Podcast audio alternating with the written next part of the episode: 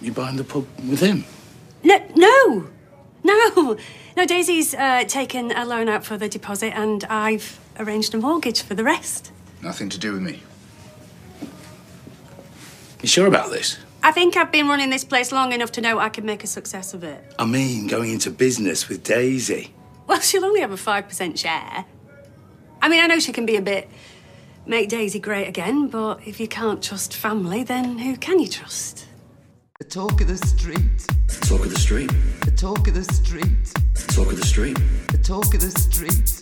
Talk of the street. The talk of the street. Talk of the street.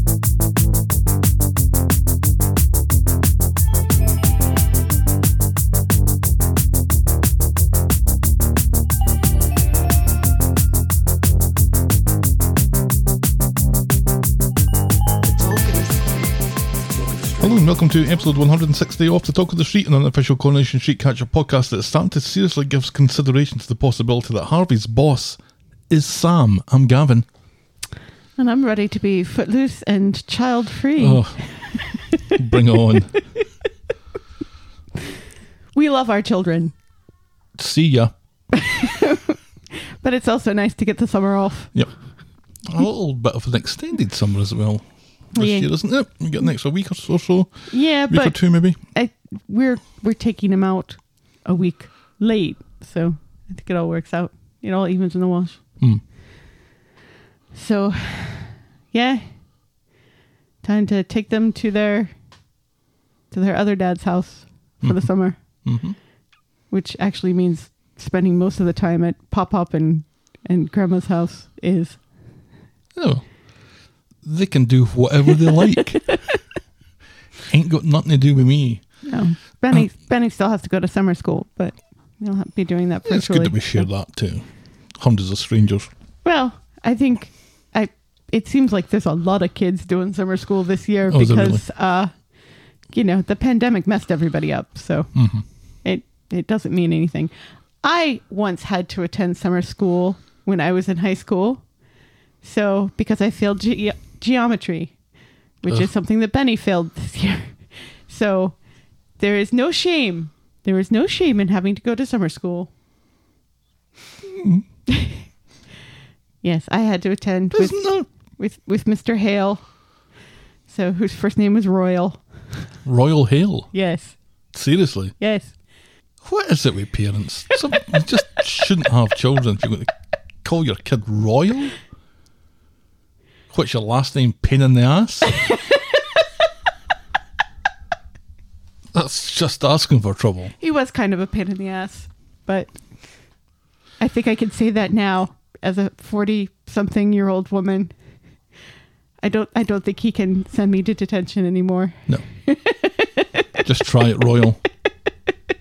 Just try it. No, we have a, a it's a kind of theme of my summer when in meetings and people are asking, you know, what you up to the weekend and Mm-hmm. and saying that you know we're kid free for the summer, Uh-huh. and you can just see people's shoulders just drop and go, oh, that Their sounds so eyes good. glaze over. that sounds so good. We've had a few people offer offer to lend their children to us. Nope. No, thank you. No way. so this is where we tend to get a chance to do what we like to do: road trips, Yeah. see about the country, collect some dead presidents, Yep. all that fun stuff, which is what we're going to be doing next week. Yes. So the implications of that onto this podcast are: we don't know where we're going to be next week Yes. to record this. But we will still record it. We should. I'm, I'm going to take some kit. Yeah. some field kit. So it might not be the full one hour forty five minute the talk of the street experience that you've come to tolerate. it may be s- slightly abridged. I say that. Who knows what it's going to look like? All I know is I'm probably not going to take notes. uh, yeah i let's let's not forget i recorded from a bathtub in the month of january so whatever happens it will be fine Yeah, we will improvise we will work it out. we're also going to go to to dollywood which is exciting I think we need to go to Dollywood. I've no idea what to expect. Apart, it's a, it is a theme park, It's a though. theme park, yes. So there's rides. Yes. Is there dolly teacups? I don't Who know. knows? I don't know. I, I there's at least one roller coaster there. I know, and there are animatronic Dolly Partons. So See, we have to go. I don't even What- particularly like Dolly Parton. what? I love her. I wouldn't. She is an icon. I wouldn't deliberately listen to any of her music. Really? Mm. Not even Jolene. No, That's such a great song. I don't think I've ever purposefully listened to any Dolly Parton music. But You've never worked nine I, to I- five, I put it the same as Graceland, which is on the other side of the state. right? You have to do that as well. Eh. I'm not as excited about Graceland as I am about Dollywood. I'm equally I, I'm- excited. I have to be honest. But, you know, Dolly shelled out a lot of money to get the vaccinations in our arms. So, Did you? yes. Yeah, she uh, helped finance the Moderna vaccine. So, I've got I'm- a little bit of Dolly in me. I'm willing Wow. I'm willing to uh I'm willing to uh shell out some money for her as well. Yeah, in- it's, it's closed on Monday. That's all I know. Yeah.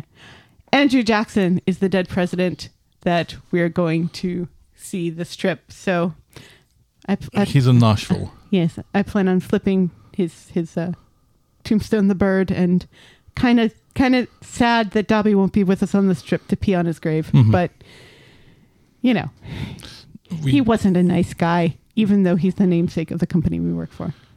now Dobby or dog typically doesn't follow instructions, so we didn't even make him do this. But when he saw the grave of Confederate President Jefferson Davis, Yep, there was no stopping that there was stream. no stopping. It's like, oh, this is what I can pee on. Dog's got to go where the dog's got to go. And when it's, it's not fair to stop him once he started. No, right? no. Just gotta let him do what he's gonna do. and take photographs of it and tell your friends and broadcast it on the podcast. And take selfies. So that is going to be our our next week. So Yes. apologies if we're a bit late because what I'm planning on doing with this one because we're recording this on Thursday night Mm-hmm. is schedule this so that it drops the second that Friday's Coronation Street finishes. Mm-hmm. We will be doing no such thing next week, so we'll just No. we'll just see how it goes. Play, it Play it by, by ear. ear. Play it by ear. Jinx, you owe me a Coca Cola. Absolutely. Shall we preamble, my dear? Yes, please. give us some of that improvised Cory news.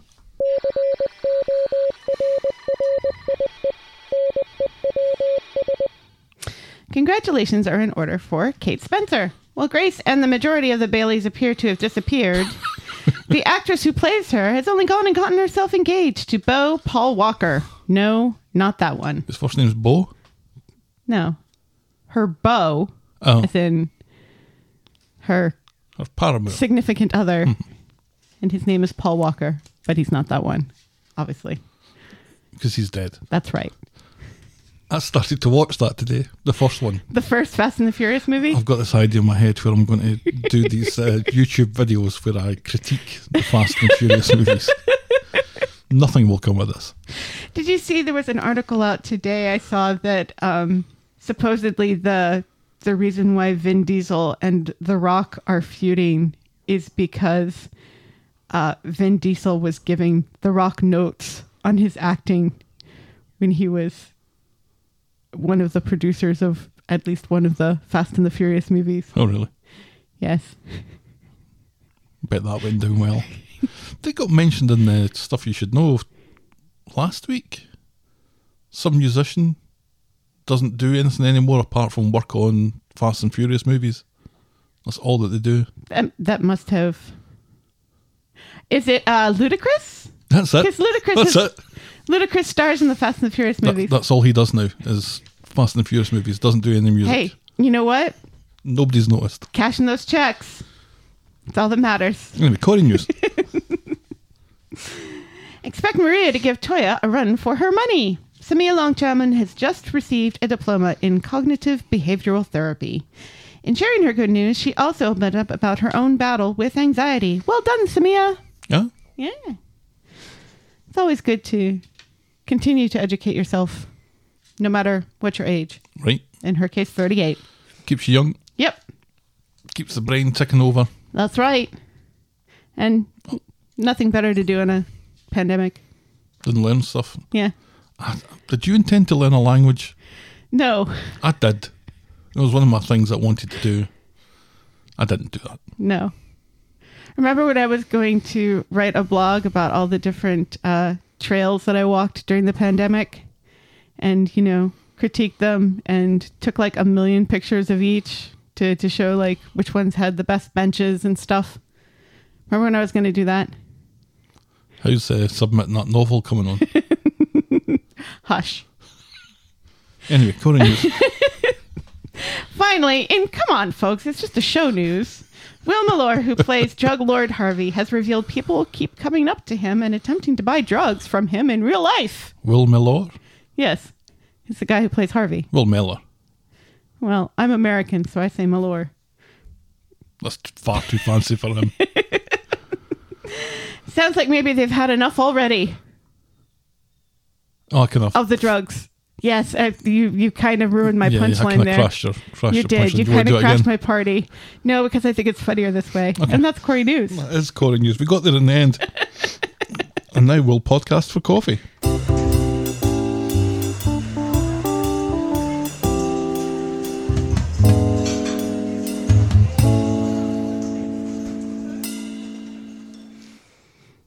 We are not drinking coffee right now We're because not. it's a Friday night or it's a Thursday night. It's Thursday not night. even a Friday night. You at least have some diet Verners over there. Are they Verners sugar free? They're Verner's. Verner's? Verner's sugar free now. Yes. They don't do diet. They've changed the name of it to make Just- it more appealing to to men. To dudes. I never had a problem drinking diet stuff anyway. No, but you were well centered in your masculinity, my darling. That's right. Check out the gun show. yeah. I am drinking nothing. I was drinking water earlier and now I'm drinking nothing. Do you manage? You want some of my my burners to wet no. your whistle? Thank you. I don't drink soda anymore, remember? yeah. Well, nobody bought us any coffees last week, but that's fine because we Shameful. got tons of coffee last week, or the week before last, rather. So, Shameful. so no, no shame. Shameful. A little shameful. Yeah. Y'all better be buying us some coffee next week because I intend See, to get this is I intend to get some very fancy coffees next week in Nashville and Memphis, and and post them to the to the gram. So or the tweet Twitter. that feels like a threat. So, if you want to do that and humour Helen or or cave to her demands, you can do that by going to kofi.com. That's ko-fi.com slash the talk of the street, where you can buy both of us Fancy coffees in fancy Nashville coffees in Nashville for next week. and Memphis. Leave your name and leave a little message, and we'll give you a shout out. Hindsight Corner now.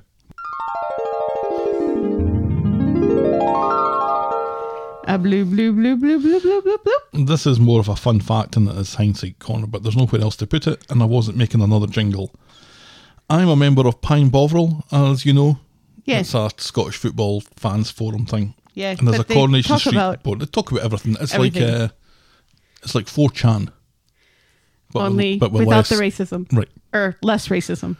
No, there's no racism. It's actually quite a fun place to be. There's Are you sure? There's some sectarianism, but there's, there's not really any racism. Bit in of Pine Bovril. sexism. Oh, tons of that. Yeah. Right, yeah. Anyway, there uh, they have a Coronation Street board, and a user named Bert Raccoon dropped this beauty. The actor who plays Tommy O Uh huh. is the brother of the actor who plays Rick the Chin, What? right? But he doesn't have a chin. No, actually, when you look at it, Rick the Chin doesn't have much of a chin either. Oh, stop. It all kind of falls to pieces after that. But I had no idea. Most people probably knew that. I had absolutely no idea. I don't think anybody knew that. Well, Bert Raccoon did. Thanks, Bert. He's a raccoon. He knows everything. He washes everything with his little tiny hands. And now this.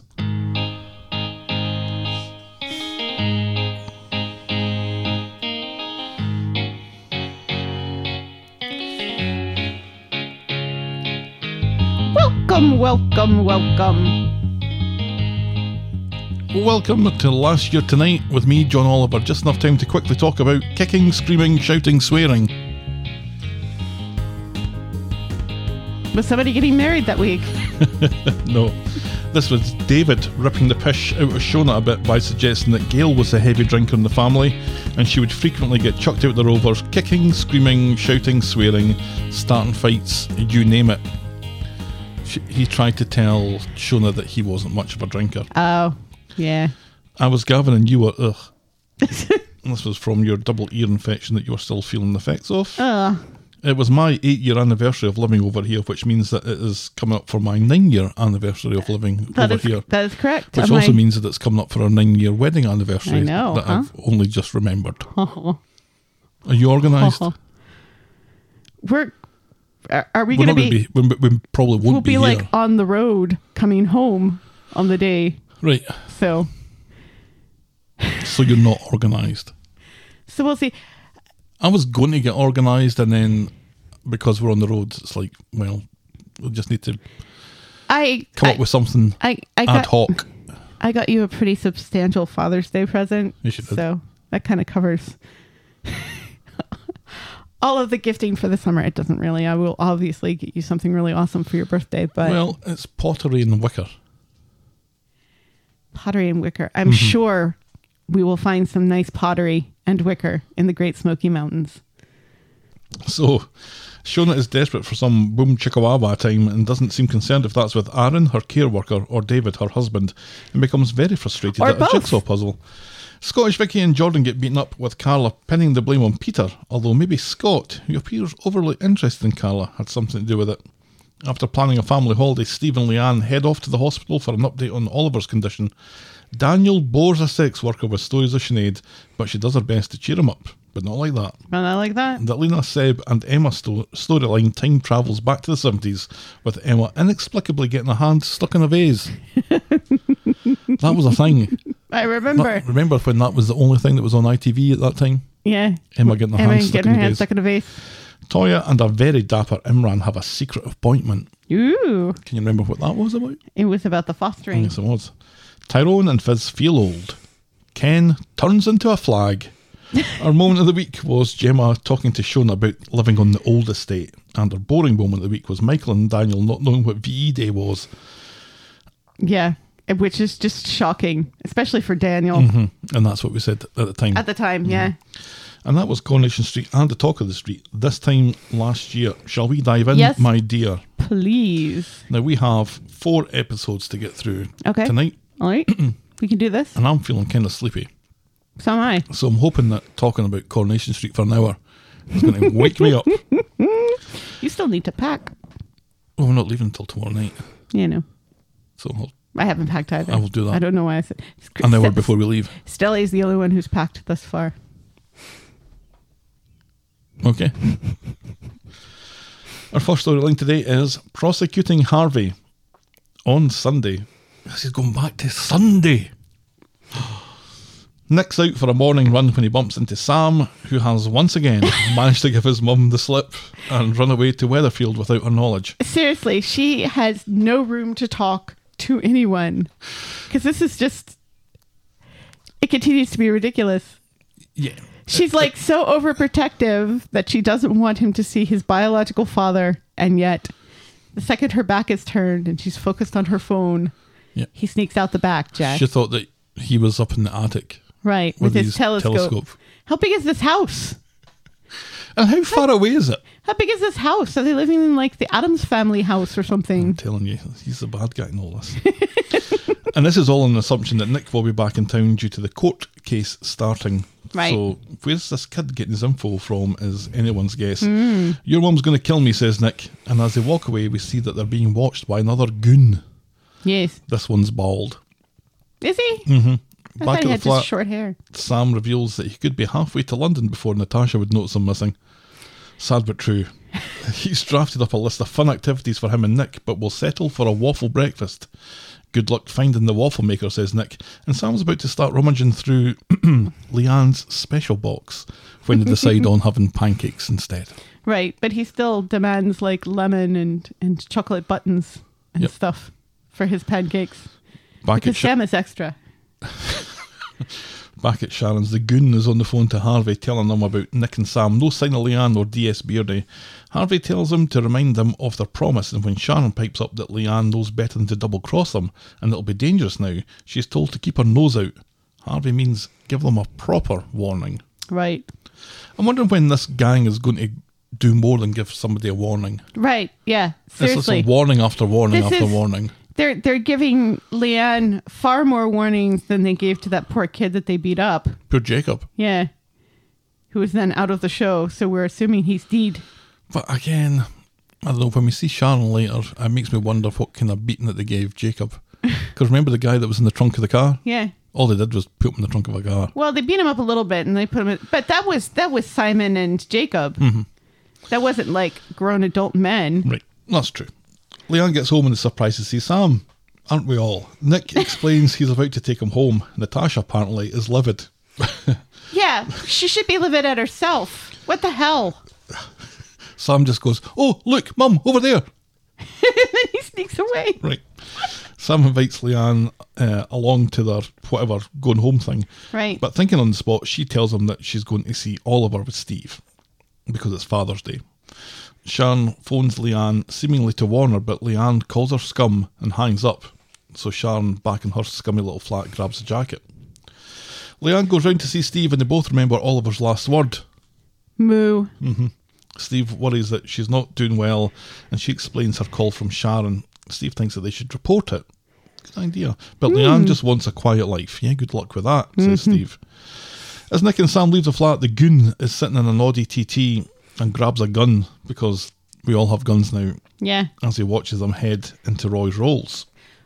We live in a place where I drive down the highway and see a giant billboard for a place where you can go and shoot machine guns for money. Yeah, quite fancy that actually. And we don't have a gun. Steve and Leanne are at the tram station back from the cemetery and Sh- Steve and Leanne are at the tram station back from the cemetery and Shana's skulking around with her hood up when there are gunshots and then the TT speeds by Shan and away from the street.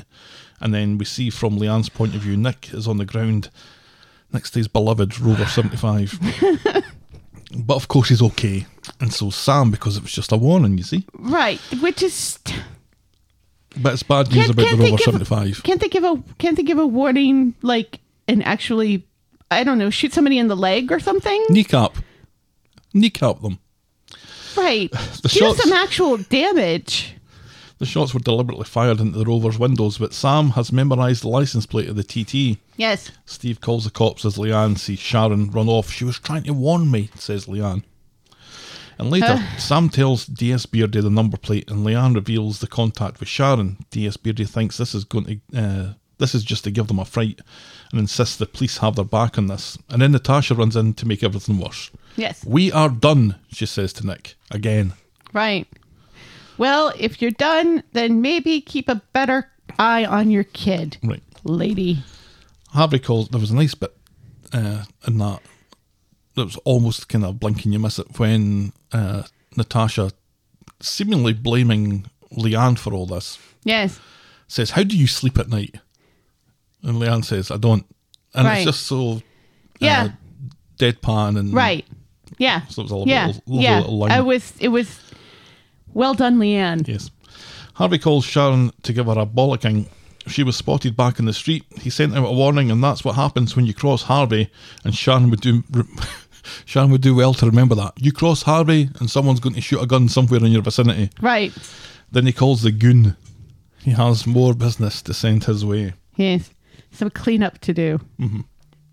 Back at the flat, Ugh. Natasha is the voice of the audience as she points out that Leanne has convinced Nick that drug running, kidnappings, living in hiding, and getting shot at is normal. Well, it isn't, and she doesn't care about warnings. Sam thinks that this is unfair, but Nick finally grows a pair and tells him that if he runs away again, he'll grass him up to the cops. Mm-hmm. Fuck my life, says Natasha, and she takes Sam away. So Shana's about to do a runner from the flat when the goon gets back with his woman beating gloves on. Yes. Says, You better put down that suitcase because I don't like to beat up women that are holding things. Which is weird. It's a strange kink. Mm-hmm. That's a very weird thing to say. It'd be easier. I I, will think. beat I will beat up a woman, but not if she's holding a suitcase. right. What? Famously, What? What is that even supposed to mean? I remember when I was at school and was about to get into a fight, and the guy was about to take a, a swing at me and said, "Stop! Stop! I'm holding luggage." Oh, well, Right. fair enough. Don't like to hit people that are holding luggage. It's it's kind of like the whole you wouldn't hit a man with glasses on, would you? That's exactly what I'm going for. Yeah. so later, Nick confirms that DSB already found the car, but there's no prints on it. And this has changed Leanne's outlook. She realises that Harvey has her over a barrel forever. There'll always be something else that he wants. The only thing that she can do to try and put an end to this is to go on the stand and tell the truth, despite Nick's protests otherwise. She tells him that he can walk away if he needs to, but she's going to grass Harvey to fuck because she has nothing else to lose Right. on Monday we have uh, part of the story from uh, the Nick stuff and then part of the Sharon stuff. So the Nick stuff at the flat, Leanne is recapping that she still intends to tell the truth and send Harvey down. Nick goes off to warn Natasha to prepare Sam for more gangster hijinks. So Nick and Natasha meet at number eight because Nick's remembered that we don't have a set for Natasha's house. He warns her that Correct. because Leanne is telling the truth in court tomorrow, a lot of people are going to be very angry and suggests that she and Sam move to. La- oh. The mothership has returned to take us home. Dr. Davis, telephone, please. he suggests that she and Sam move to that London for safety. After Natasha goes, Gail makes her point clear. She tells Nick he needs to leave Leanne and be with his son. All this has come about from Leanne's drug dealing in the first place. When he says that he can't do that, she throws him out. Bit of a stand Gail. there by Gail, who has never liked Leanne, but- and I'm glad that she remembered that she's never liked Leanne. Yeah, because it seemed like they had finally made amends, but Mm-hmm. now you know Gail just wants that that cute little grandson. Right. She doesn't care. She Doesn't doesn't, care. care. that Natasha and Nick are never going to be an item again. She Nope. doesn't care that. Nope. She seems to have forgotten that uh, she didn't like Natasha much either Nope. because she was a psycho. Mm-hmm. No, it's just Leanne. Right. Get rid of her. Back home, Nick is in a more reflective spirit. He won't be losing contact with Sam because Sam won't let it happen. Well, You've yes. got that right. and he tells Leanne that the bravery that she's showing here is part of the reason why he loves her. Now hurry up and unpack these fucking boxes, woman. I need that waffle iron. From the Sharon story now. Rita gets home and hears clattering from the kitchen. She's about to call the police when Sharon comes through, all covered in jam Yes. begging for Rita not to phone anyone. This is the extent that that goon, R- right. Yeah. She's got a leaky nose right? and a black eye. Mm-hmm. Yeah. I- You got to expect something to be broken here. What's wrong with these people? They're supposed to be hardened Well, criminals. if if he had broken something, then she would absolutely have to go to the doctor. Sharon gives a sob story about Harvey getting his revenge and then goes off for a bath.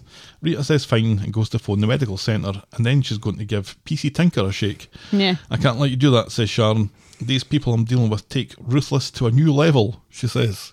Yeah. Are we- by th- by th- shooting this in is- Mm-hmm. the air and putting gem on my face. And keeping a, a young lad safe in the back of a van overnight. Right. Yeah. ruthless to a new level. Ay ay ay. Do you really want my death on your conscience? Would you dying of old age, Sharon? 'Cause that's all that's going to happen here. Sharon asks for her 10 grand back so she can disappear again. Rita is her only hope. Meanwhile, at the Rovers, Daisy and Jenny are chatting about the shooting and Sharon, so Jenny decides to go to see Rita. But on the doorstep, Rita puts Jenny off.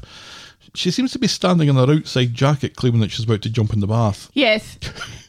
That was funny. I had visions of Paula in a hot tub again. Jenny goes away confused, and Sharon, because she's just awful at this, almost gets caught sneaking a look through the net curtain. And it seems that Rita is now agreeable to pay Sharon off, but tells her that the bank need three days' notice before a transfer. Sharon's clearly gagging for the cash. Rita steps away to her bedroom to speak with the bank on the phone, she says. Back at the Rovers, this bath story isn't washing for Jenny. No. She goes off to get her spare key and give old Rita a surprise, otherwise known as the fright of her life. and she bursts into the flat, and before she gets a chance to go uh, on about getting tasered a couple of weeks ago, police sirens outside to tell Sharon that she's been set up. She tries to run, but is apprehended by a less than athletic DS Beardy, who arrests her for things. Ha ha, says Jenny. Yes. And then she says, "Well, Rita, we better not let this vodka go go to waste." It's a Scooby Go Doo back. ending. Well, come on, let's get wide into that vodka, Scooby. Rookie Reggie. Do you have any tonic? any rhymes? Finally, a Scooby snack I can get. I can get behind. right, so it did look like Sharon was possibly going to outrun DS Beardy because they had to kind of fuck about getting around the front of the car, and it all looked very awkward. and- Right. Plus, he can't. He can't run too fast because he can't touch her. Were you uh, surprised at uh, Rita's double cross? No. Did you see it coming a mile away? Yes. Just about to phone the bank, and you just take a wee seat. Right. Just, just go go into my bedroom and phone the bank in private. You just take a seat. And I mean, it does. A, a bank will question you a wee bit if you want to take out a huge chunk of cash, you know. So it's kind of believable. But on the other hand, yeah, she was obviously all along just. She was not convincing. Right. Unless you're Sharon. You need to get up pretty early in the morning to get the wool over the eyes of old Rita. So on Wednesday, Leanne is pretending that she's ready for the trial today, but she's bricking it and totally overreacts when Simon isn't in his room because he's nipped out for croissants. It's going to be a long day, says Nick. Yes. Of croissant eating. Leanne and Simon are ready to go, and despite Leanne's attempts to blow this up out of proportion by reminding him of what a significant stance this is, Simon is in agreement that the truth is the only way. Mm-hmm. She just, she, for some reason, she's like, No, I'm really proud of you, Simon. You're Mm-hmm. doing a brave thing here because what you're going to be doing today is getting up on a stand and telling everybody that you were a drug dealer and you Mm-hmm. Right. Mm-hmm. were involved in this drug gang, and you're going to tell them who the, the main kingpin is, and he's going Right. to be sitting over there and his Right. name's Harvey. You're going to be pointing him out in front Yep. of to a packed court. You're, Yep. Mm-hmm. so, you're so brave. And she looks down, and Simon's not there anymore. And there's a Simon shaped hole in the door as he's completely done the runner. That didn't happen. No. At court, Leanna's sworn in. Nice to see Harvey out for the day. Mm-hmm. She gives a somewhat abridged version of this storyline covering Oliver, Jacob, drugs, Nick fucking off to look after his secret son, and she fingers Harvey as the leader of the gang. But not like that. Vroom vroom. Leanne's story goes on a bit longer than this, covering her uh, going informant and the sting and Sam's kidnapping and the uh, the threat for her to lie for Harvey. Right. And she's, And oh, she's telling quite the story. right, I mean, it's all true, but there's a lot of it. yeah, Much and all more it, than they need. and all it really does is remind us of how shitty this storyline got. Yeah. Yeah. yeah. And at no point does a lawyer say objection. Right. Yeah. Objection. Relevance of dead son.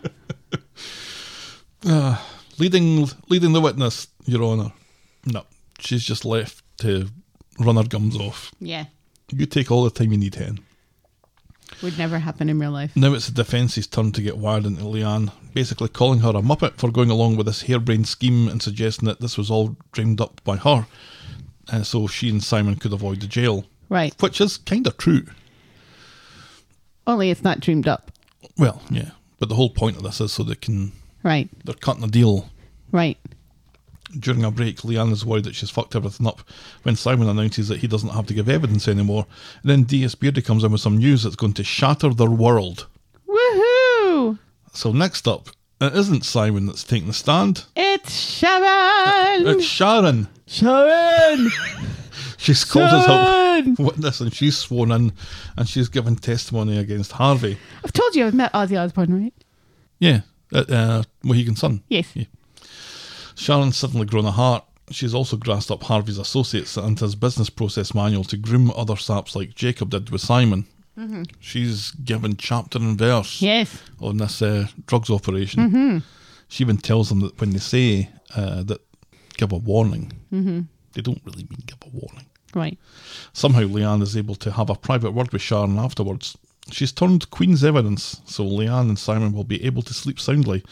No one is overly impressed, seeing as she's only there because Rita grassed her up, but Sharon's nose starts to run again, and so we quickly fade to black. Sharon turns up in the street. Jenny is outraged, but it turns out that Rita's invited her to stay until the sentencing, which is tomorrow. When Jenny points out how stupid this is, Rita says that she can fight her own battles, thanks very much. Well, let's just remember this next Christmas, Rita, when that tree falls on top of you again. So Rita goes into the Rovers and Jenny is ready for round two, but Rita's got her melodramatic handbag with her and says that she always gave Jenny a second chance and it's only right that she does the same for Sharon. Isn't this isn't this like a fourth chance? Yeah, I'm not Fifth sure. chance. I'm not sure we can we can really get away with calling it second chance Yeah. at this point. Come on, Rita. I don't even think in this instance of her coming back No. within the storyline. I don't think I think we're beyond second chance now. Yes. But next we see Sharon's meeting with yet another goon. Harvey was a liability, says Sharon, and he'll be going down for a stretch, and so she's the new boss. What? The goon says that she'll need a wedge to get the firm back up and running, and Sharon knows where 10 grand is just sitting around doing nothing. Why why why does she need cash to get the Who knows? My main problem with this is Sharon is now a grass. And everybody knows that she's a grass. Right. So who's going to be part of this grassy's gang? Who knows? Not only that, but they They should be getting bumped off by this goon, is what would be happening. Right. And we all know that the drugs are bad. And not Okay. just bad, Okay. but bad bad. Yeah. Okay. They're they're like actually killing people and stuff. And the cops know this. They they know the cops are onto their operation. They now know that Sharon is related to Harvey and has some business with him. Why would she turn around and then go right back into the drug business when the cops already know her name and what she looks like and that she's associated with this drug business? This is And why why isn't she getting like some sort of sentence? Because yes, okay, Simon and Leanne are sort of getting off because they were willing to give evidence, but Sharon was arrested in part for a kidnapping plot, which has nothing conspiracy to kidnap at Hmm. the very least. right. Yeah, so maybe she gets a commuted sentence, but she should still be sentenced with something, and not walking the streets. I guess my issue as well is that she was apparently terrified of Harvey. Right. She was so scared of him that she was going to do anything that he said. She did this whole Machiavellian Right. pantomime villain thing. Right. She then seemed to take a bit of a liking of Sam. Is that what's supposed to be the I guess. the step too far? Right. So she's turned on Harvey, especially after that he got her beat up, Right. grassed her, Yeah. grassed him up in court, and now is turning heel again to become the. The kingpin of the drug Right. organization. Yeah, this doesn't This make hasn't been thought through, has it? by all accounts. To quote Kronk, by all accounts, this doesn't make sense. This is bollocks. so on Friday, back at Rita's. Nice to see Sharon is still camp though. Eh. Seems to be Yeah. Yeah. lots of She's love. gonna dye like half of her head black and she could be Cruella DeVille. Right. So, back at Rita's, Shana's laying the foundations. She might be skint and without a friend and homeless, but as soon as the trial's over, she's heading for the horizon or Birmingham, whichever. Mm-hmm. Leanne turns up at the court for the verdict and bumps into Sharon. There's no love lost between the two of them, and Sharon seems confused by Leanne's hostility. So, really? But the verdict comes through quickly Harvey, you are guilty. Harvey shouts that he'll appeal, but the judge doesn't give a shit and orders some background reports before sentencing. And Sharon gives him a smile and a thumbs up as she leaves, which is pretty funny. Yeah. Back at Rita's, Shana's packing up. She doesn't know where she's going to go, but it'll be safe and far away, and that 10 grand would help, by the way. So Rita thinks about it again, but this time she's really thinking about it. Or maybe she's going to call the cops again. Or maybe she's going to have a bath. She hasn't decided. But wherever it is, vodka will be involved. Roki. Jenny bumps into Rita and quickly finds out that Rita's on her way to the bank. Jenny figures that this is Sharon related, but Rita will not be swayed. My money, my business, she says. Fine, we'll remember this next time you're trapped under a Christmas tree I want to sing World War II songs in the pub. so Rita gets home from the bank and Sharon is keen to go before Harvey's goons descend on the street again. right. Yeah. But mm, Rita's parched and fancies a cuppa. Stick the kettle on, she says. 15 minutes won't kill you. And Rita has not $10,000. dollars. She doesn't have £10,000 in her bag. She has 9000 for some reason. And she brings it out. and it it's doesn't all- even look like nine thousand, does it? It's all kind of stacked up, I guess. This is Sharon's chance for redemption, but for some reason, probably because Sharon is using language about family that Jenny warned her about, Rita's big on the dramatic gesture and withdraws the money and puts it back in her bag again. Mm-hmm. Why? Why did any of that happen? I think she was trying to make a point and she was testing Sharon. All right, okay. Because Yeah. Sharon could easily overpower Rita and take that money anyway, Yeah. Eh. Probably. if she was that desperate for it. right. Yeah. And she's our drugs kingpin now. Right. Let's not forget. no harm done though, as Sharon leaves, still grateful that Rita gave her a chance to rebuild her life, but with not a penny of Rita's money. Womp womp. And that's as far as we get with that this week. Yeah. Well, she gets her heel stuck in a grate. Yeah, I didn't think that was vitally important to mention. Yeah, She seems upset. She gets her heel stuck in a grate, but then she begins to smile. So, That's the last What's one I'm going going on? to see of her. what's going on in that head? Do you think that's the last we're going to see of her? Well, I know that that uh, actor is back in New York now. She's in New York? She lives in New York. Does she? Mm-hmm. she's back. She's been back for like half a week. Huh. So if she's still on the street after this, it's not for very long. But I get the sense that we that's know her where in done. New York she lives. She's in Manhattan. Oh, so we can go and knock, ring her doorbell and say, Hiya! How's it going? No. I think we get arrested for that. Aw. Call us, Sharon. If that is Sharon's swan song, what are your thoughts on her her reappearance and the effect that this has had on the Leanne and Simon storyline? I think they're really going to make a big deal about the whole, you know, her taking over the drug business. Then this shouldn't be her swan song. But then again, they're probably not going to want to be selling on Coronation Street anymore because everybody knows her name and her face. Uh, like you, I fi- I find that whole Sharon is going to take over kind of bollocks. Yep, And um, I say that right? probably not. Bollocks. Bollocks. There we go. That wasn't that hard. I really hope this is the end of this because honestly, those poor actors just need a break. Yep. And I think we need a break from those characters Oh yes. as Mm-hmm. well. yes. Yes, yes, yes. As much as we love them. Let's give let's give Jane and Ben some much needed R and R, Yep. please. They have been overworked. It was nice that they remembered um, Oliver on Father's Day and they took the balloons and the and the flowers to him. Yeah, that was nice. That was nice. I liked that bit. And his last word. Moo. Is moo Yeesh. a word? Or is it an onomatopoeia? It's onomatopoeia. Yeah. I, I think it would be churlish to. For a child that young, fine is his last word. Right. You can spell it. If you can spell it, it's a word. and he's three. Yeah. But how many O's do you use? You See, just this use is the all two- going back to my mum. And when I wrote my name for the first time, uh-huh. have I said this on the podcast? I don't think so. So I was like four, I think, 3 Uh-huh. or four. And I remember being in the living room of the house, Mm-hmm. a piece of paper and a pen or a crayon or something, and I wrote my name. Mm-hmm. And I looked at it and I said, oh, for my name for the first time. Uh-huh. And I ran through the kitchen to show my mum. And she took the piece of paper and she looked at my name and s- said, there's two O's in Broom, and handed it back to me. That is so your mom. Uh-huh. I know. No well done. No, No. no, kind of Aw. close. Very good, son. Very good. Two O's in broom. She's right though. Oh, God. I love her.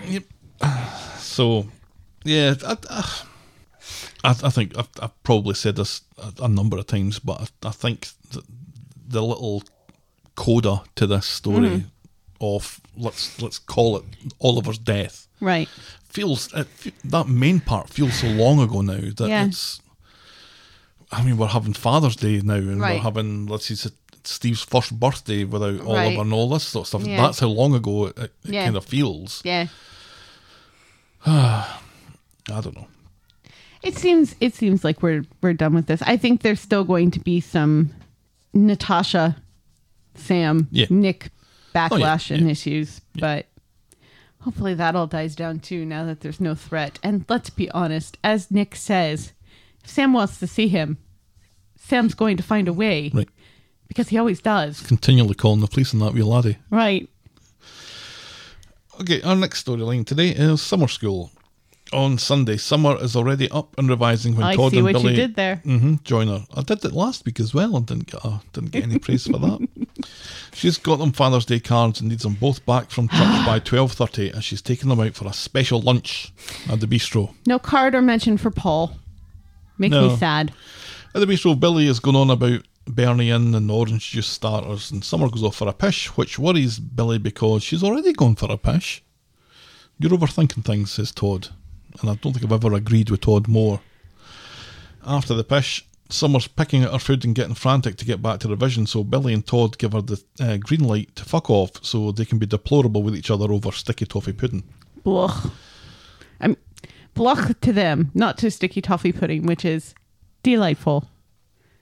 Do you know how old Harriet Bibby is in real life? No. She's 23,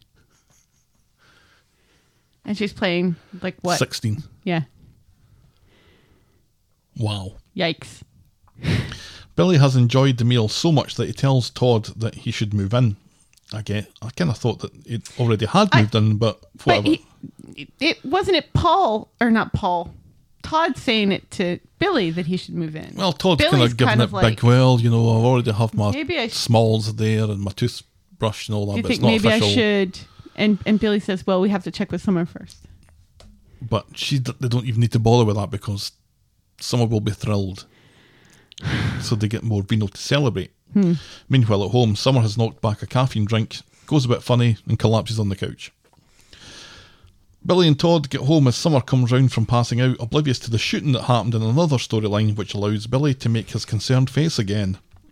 Todd agrees this time and wants to take her to the hospital. Summer kicks up a fuss and blames the liquid panic attack. Fine, says Billy. And then we need to go and see Dr. Gadass, who they saw conveniently at the bistro earlier.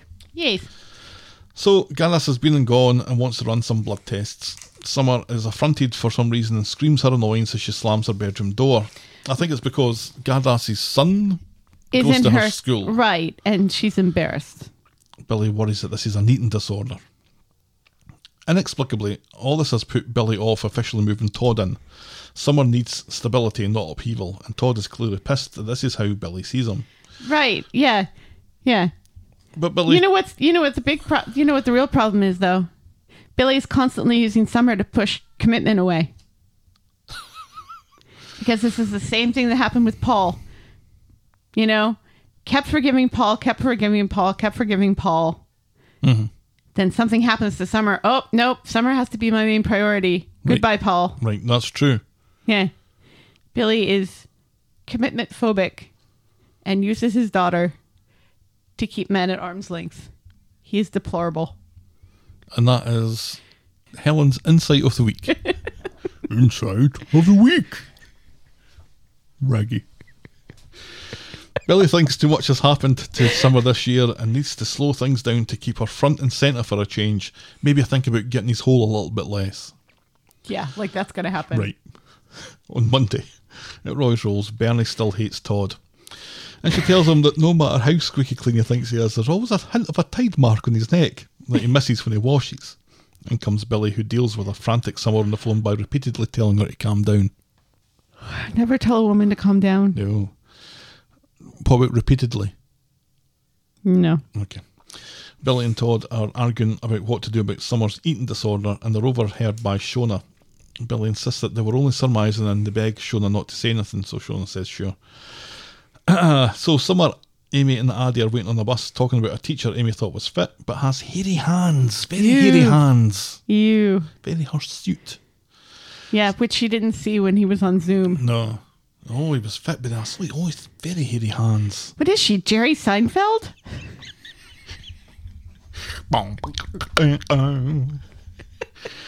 Summer says that she doesn't mind a bit of hairy hands or nail varnish or guy liner, and Addy checks his own hands as Summer rushes home because she forgot something.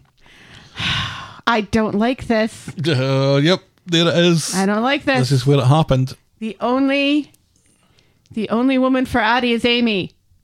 That's the only relationship I will approve for either one of them. they need to get together. They need to get a dog and get a van. Start solving crimes. Damn it. Summer's grabbed her stuff and is running back to the bus stop when she's stopped by Shona, who tells her that she knows about the eating disorder thing and she's there if someone needs to talk. Fucking Billy, says Summer, and she rushes away. Right? So Summer gets home and gets thrown into Billy for broadcasting her business to Shona, of all people. Right? Rather than apologise, Archdeacon Billy tries to justify this line of thinking, while Summer starts stumbling over her words and then starts stumbling over her feet as she falls to the ground again. Todd comes running onto the street when he sees that there's an ambulance and Billy literally wringing his hands as he explains that Summer collapsed and is getting rushed to the hospital, most of which was implied by the presence of the ambulance, you have to say. Yes. At the hospital, Todd is googling why teenage girls collapse. Yeah, maybe this isn't something you should be googling.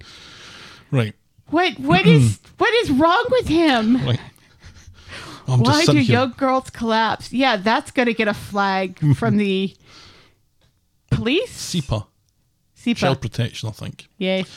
Billy comes through to reveal that the ransom test and Summer has, has type 1 diabetes, just like that guy out of Poison. Summer is Brett Michaels. But it seems that no one's told Summer this.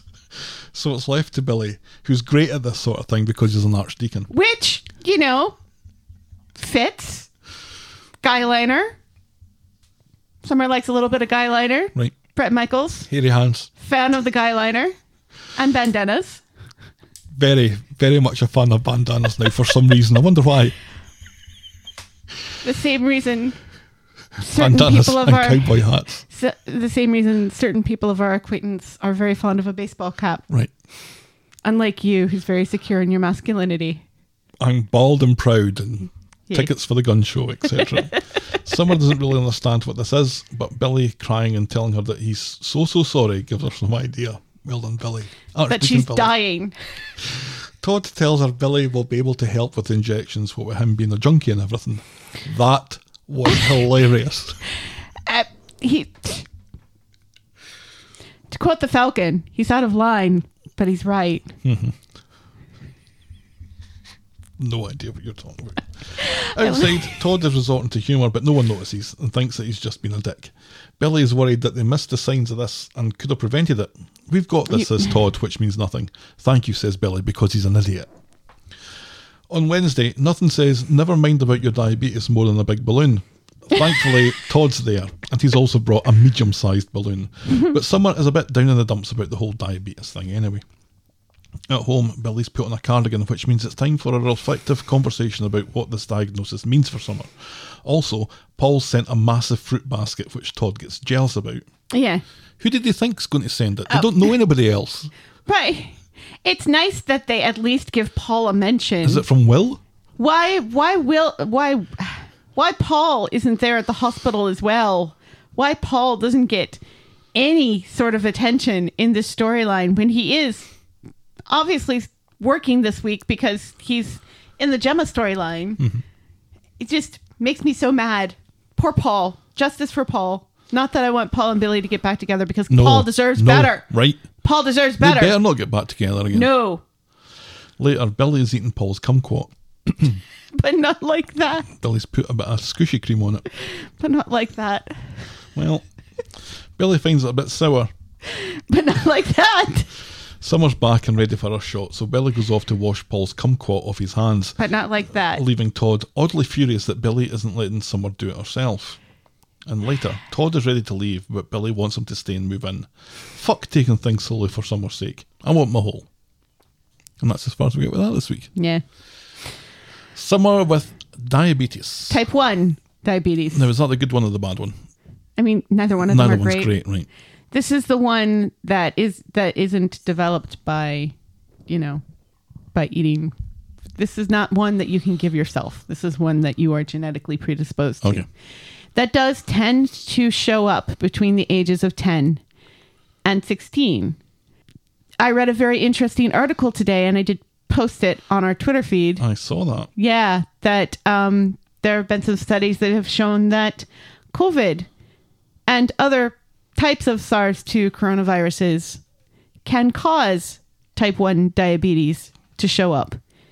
It would be very interesting if the show did that, It I would. think, because she is very much on the tail end of being of when you should be diagnosed with this sort of thing. Right. You know, being 16 already. They're not going to do that though. No, they're not going to do I that. don't think it's crossed their minds to do that. It would be very cool if they did because I would eat humble pie. Yeah. Because somebody on the street should have gotten the COVID by now, Right. besides Aggie's aunt or whatever. But you know what? This is just yet again going to be somebody who has a disease for reasons on the show, and then we'll completely forget about it. Like, Un- until they need it for dramatic right. purposes. Yeah. Like uh, Craig's OCD and Because David's, that's not a thing anymore. David's epilepsy. Yep, which isn't a thing anymore. And, well, they, were, they did remember this week that Billy has an addiction issue, but And it did remember also that Jack's missing a foot. because I worry about that. and um not just a foot like half of his leg Right. and uh you know uh tracy has someone else's kidney and We'll kill again. and carla does too They've picked a character, I think, who is kind of inclined to be able to deal with this in summer. well Don't you think? if it was the old summer i'd agree with that they've they've made her less stalwart than she used to be um She's still But very yeah. sensible, well ex- except when it comes to though. Sure. having a thing for dodgy boys Hairy hands. Skyliner. Uh yeah, I guess this gives the character I don't I don't really know cuz everything has to have a point to it, right? Doesn't happen for no reason. Right. Yeah. So I'm I'm not quite sure where they're going with this. Like I said, the whole COVID thing would be cool, but it's not going to happen. Um we're we're obviously going to try to get her and Addie together. And I'm just Looks like it. Because again, that doesn't happen for no reason. right.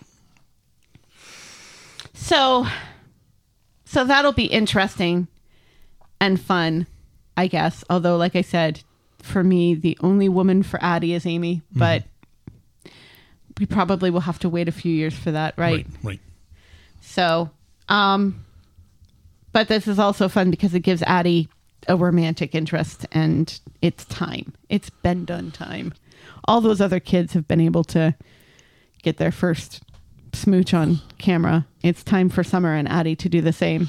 It feels like though with um, Todd moving in that we might be getting somewhere close to the, the closure of the Todd's a prick storyline Yeah. coming back again Yeah. because the whole bringing that relationship into focus for some reason Right. you'd think would have a reason as well, Right. whatever that is. Yeah. And maybe Paul's kumquat's the the fruit that breaks the the relationship. Who knows? Who knows? Maybe that kid that was faking being that other Will. kid. Yeah. Will. Maybe Will has type 1 diabetes as well, and they'll be in a, a support group together or something. It's a- 'Cause they it's also- a very specific prediction. They also bring up the whole piano smashing thing. yep. Yeah. Which I'm sure half the audience had forgotten about Mm-hmm. that Will went in and smashed Summer's piano. Yeah, because in But my not mind like it was that. Paul that did it, but it wasn't. No. No, but Paul got blamed for it because, of course, he did. Right. Because Billy is deplorable. All right, moving on. Our next storyline is Sign of the Times. On Sunday, Chesney's looking sad because he only has one card, and Gemma forgot it was Father's Day, as you predicted. Yes. Father's Day wasn't a big deal in Gemma's house, as they never had a father. Right. Chesney doesn't mind so long as he can spend time with the kids while she's off with Paul and Bernie.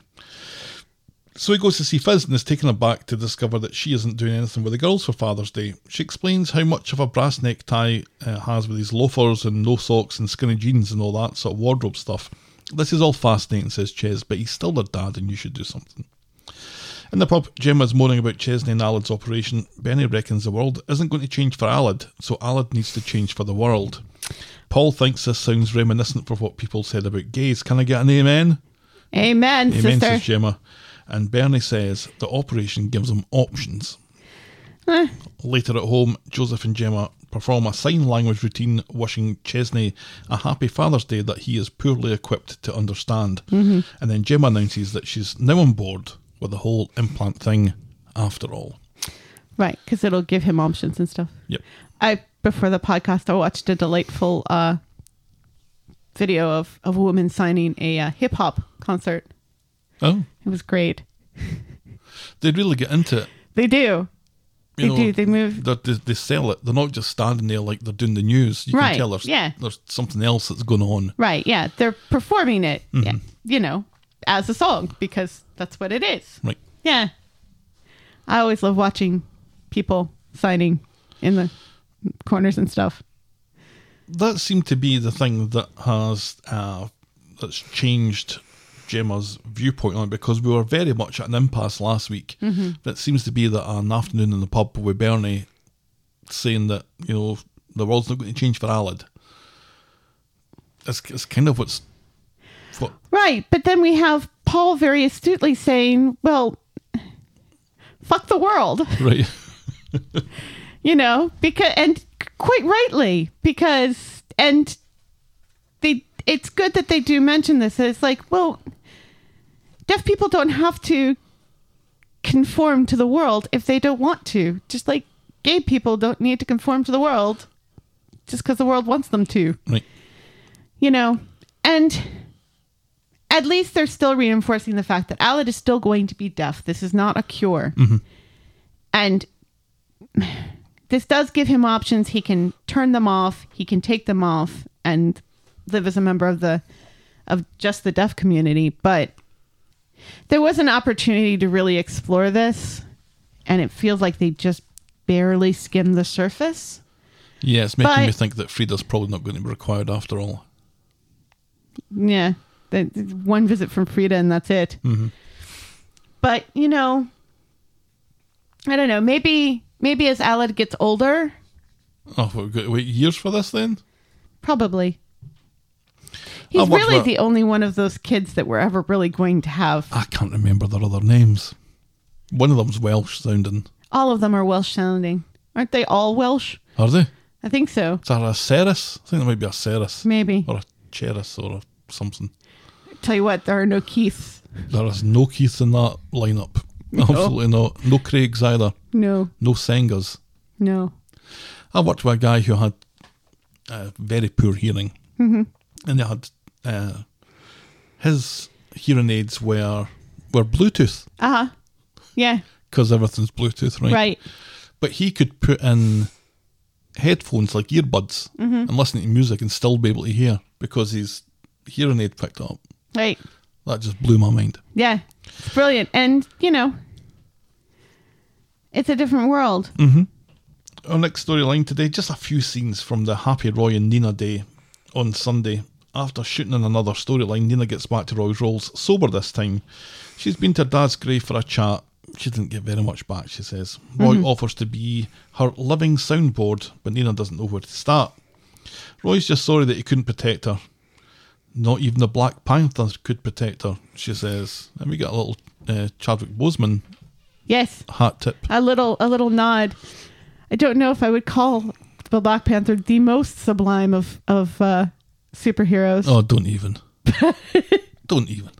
but it was it was it was a lovely nod. I wish I wish he had name checked him instead of just saying the actor died of cancer Mm-hmm. in his youth. You know, but I'll I'll take it. They reminisce about Richard and his illness and how she misses that safety net because parents aren't there to be your friends, they're there to be your safety net, which is Right. something I very much relate to. That's what I kind of noticed when my mum passed away was there's a safety net that you're probably not going to need, but But they're there. but it's there. And then Mm-hmm. Yeah. when it's not there, it's like, oh shit, I really am an adult now. yeah. Fucking hell. Mm-hmm. She's done with the adrenaline, she says. It's fish cakes on Friday from now on. Roy talks about the helplessness that he felt on the night of the attack. This is his problem, not hers, he says, but he keeps phoning her because he needs to know that she's alright. She lovingly tells him to back off, and then she produces a Father's Day gift for him. It's one of her dad's Scrabble racks. And Roy, It's quite chuffed. he's so chuffed and proud. Where's the rest of the game? That's what I'd like to know. We're not just bringing the whole game. Why just one rack? Where was it? Or at least, you know, some tiles. Because his house is probably. Well, it's going to be somebody else that's living in that house now. Right. Yeah. So she must have had it all this time. Right. Does she have like a storage unit or something? Because she obviously didn't shove everything that belonged to her dad in. Maybe it was just in her bag. Maybe just kept it in her bag. Like I keep my mum's twenty pound notes in my wallet.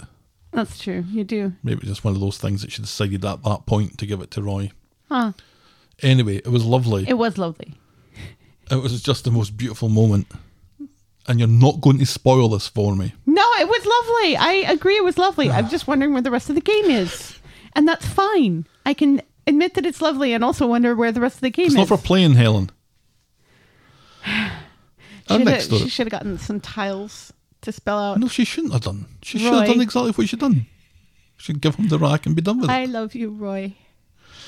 Best uncle ever. Next up, Wooing Curtis. On Monday at number one, Emma invites Tracy to an early lunch at the bistro. So early it's at 10.30. Call it brunch, says Emma. Tracy hates that word. Yep, she does. She's not a fan of portmanteaus. No. I find this delightful, by the way. Oh, all of it, yeah. Yeah. Yeah. Even even Tracy's interference. the Emma and Tracy show, just give it to me. Just give me this. It's a free meal, so Tracy accepts the offer. At the bistro, Tracy has to witness Emma and Curtis terribly awkward flirting with each other. It's mostly burrito based. Curtis a- eventually asks Emma out for a drink, but before Emma bites his hand off, Tracy insists that she's busy that night. Tracy tells her that she's coming across far too keen. She might as well be whipping off her pants right now. She advises playing the long game, and Terminator Todd will be eaten out of her hand in no time. Emma wants to phone Curtis later on, but rather than suggest a drink this week, suggests a drink next week, and maybe that's good enough for Tracy. But Tracy puts a kibosh on this. Let him marinate in his own filth for three days. And poor Emma thinks that he could be married with kids in that time. but she agrees. Did, d is there no sex education in Manchester? Emma. On Wednesday, at number one, Curtis has texted Emma and has asked her out. She's keen to respond, but Tracy talks her out of it. Slow and steady wins the race, says a woman lumbered with Steve. and we find out that it's Steve's birthday tomorrow, but he doesn't want a fuss given it's the first year without Oliver. Yes. So on her way to the Rovers, Emma bumps into Curtis and he more or less asks her out again, telling her it's okay if she doesn't fancy it, just let me know. And she behaves like she's about to shit herself, is non committal and flaky, and rushes into the pub. So Curtis runs into Steve and Roy's Rolls later. Curtis tells Steve that he thinks that Emma's gone cold on him. Oh no. Steve doesn't think that's possible. Emma is a fluffy bunny on a warm day. Oh no. That's true. But Curtis explains how Emma is basically ghosting him, and Steve doesn't know what that means. But he goes to see Emma to quiz her over Curtis anyway, and she reveals that she's been taking Tracy's advice, which explains everything. Now Emma is worried that she's blown it. And back home, Steve tells Emma to go for it if she fancies Curtis. Tracy insists that it's been way too forward and it's a mistake, but Emma listens to Steve and will follow her heart from now on. And And, Steve- Tracy secretly loves it when Steve's masterful. Right. So Emma goes off to see Curtis, but she's missed the boat because Curtis is already off with someone else. Another leggy blonde. Was it a leggy blonde? No. She had short brown hair, didn't she? She was a brunette. I, I get the feeling you disagree with that either way. On Friday, at home during Steve's birthday celebrations, Emma explains how Curtis went off with another woman, so that ship has sailed. Dodged a bullet, according to Tracy, but they arranged to go to the bistro for Steve's birthday tea later. So Steve's chatting with Curtis at the bistro, and we discover that the woman last night was a wine merchant. It was just work. It was just work, It was Helen. Just work. He admits to fancying Emma, but he doesn't know how she feels about him. So later at the bistro, Curtis explains all to Emma and enjoys a glass of champagne with her, making it clear how he feels. Mm-hmm. And Steve has unnecessarily cancelled his birthday plans to accommodate this scheme. Which is Aw. which is fine because he gets to Get his hole with Tracy. write and take a bath with Mm-hmm. Yeah, because Tracy. Emma's really confused when Curtis sits down at the table Right. because you're the waiter. Right. and am I early? That was lovely. Yes, I liked I liked all of that. I loved the I loved Tracy being I, I loved Emma calling Tracy mummy. That was hilarious. And Tracy's look. Yeah, this this this works for me. More of this, please. Yeah. This is this, this is stuff. This is the kind of stuff that you can keep your drug lords and dying kids. Just just give me more character development and and funny families. Yeah. I give me mean, this. Give me Gemma signing Happy Father's Day to Ches. These are the things I want. Steve being the patriarch Muppet that he is. yeah. Yeah. This is the stuff I want. I think there's uh, elements here. I mean, the, the, it's the old trope of uh, treat them mean, keep them keen, Right. comes back to bite you in the arse kind of thing. Yes. you know, but it was done. I think because it's done with characters like this, you kind of give it uh, a little bit more leeway. That this Mm-hmm. Yes. feels a little bit more fresh because it's Yes. Emma and Right. We want Emma to be happy and Right. to find someone and all that sort of stuff. Yes. And this Curtis chap seems like a lovely little lovely Yes. guy, and the two of them Oh. kind of look pretty good together, and they seem to be on the same page in a lot of things. And So much speculation online though that what's his secret? that he's dirty. yeah, what's his secret? He's got to have a secret. What is the secret? So that he's like Ray Weinstein's nephew or something. Uh-huh. Right, because they've all got to be related somehow. Right, yeah. This'll There's got to do. be something bad about him besides just accidentally tripping Steve up on a bike. That's Harvey's second cousin, three times removed. Right, yeah. Sharon's son. Better not be. No. Let's just let's just let's just let Emma be happy for once. Because Curtis seems to have his own little life thing going on. You know, he's, Right, he's, yeah. he's wanting to work and he's wanting to become is A it doctor. so he's Yeah. got his university stuff. So he has all this shit that's going on that has nothing to do with Coronation Street. And he's really cute and he's shy and stuff just like Emma is. Mm-hmm. Like the it's so painfully awkward the two of them trying to talk to one another. And that was my And kind I of, loved it. that was my concern at the start was that he's a guy that's so good looking and he's pretending that he doesn't know how good looking he is. Yeah. He's one of those guys. Right. For the moment, delightful. Right. He's delightful and he's cute, but I mean, he's no Whatever they will talk about, who knows? Who knows? he's no Imran. No. We'll take it though. Sure. We'll take it as a as a bringer of sunshine. Yes. Our next storyline today, I think this is our penultimate one actually, is double glammy whammy shammy. On Monday, Sean has a double glammy event Sham wow. booked at the bistro. Daisy, because Daisy's in it this week, she's thrilled until she finds out that the numbers aren't in the tens and can, can actually be counted on one hand. Sean is preparing for the event by grabbing stuff from his flashy Merc. Eileen happens by and is clearly unimpressed. Eileen's in it this week. Yay! Yay! Sean insists that he just wants a better life with better things. No mention of Dylan here, I noticed.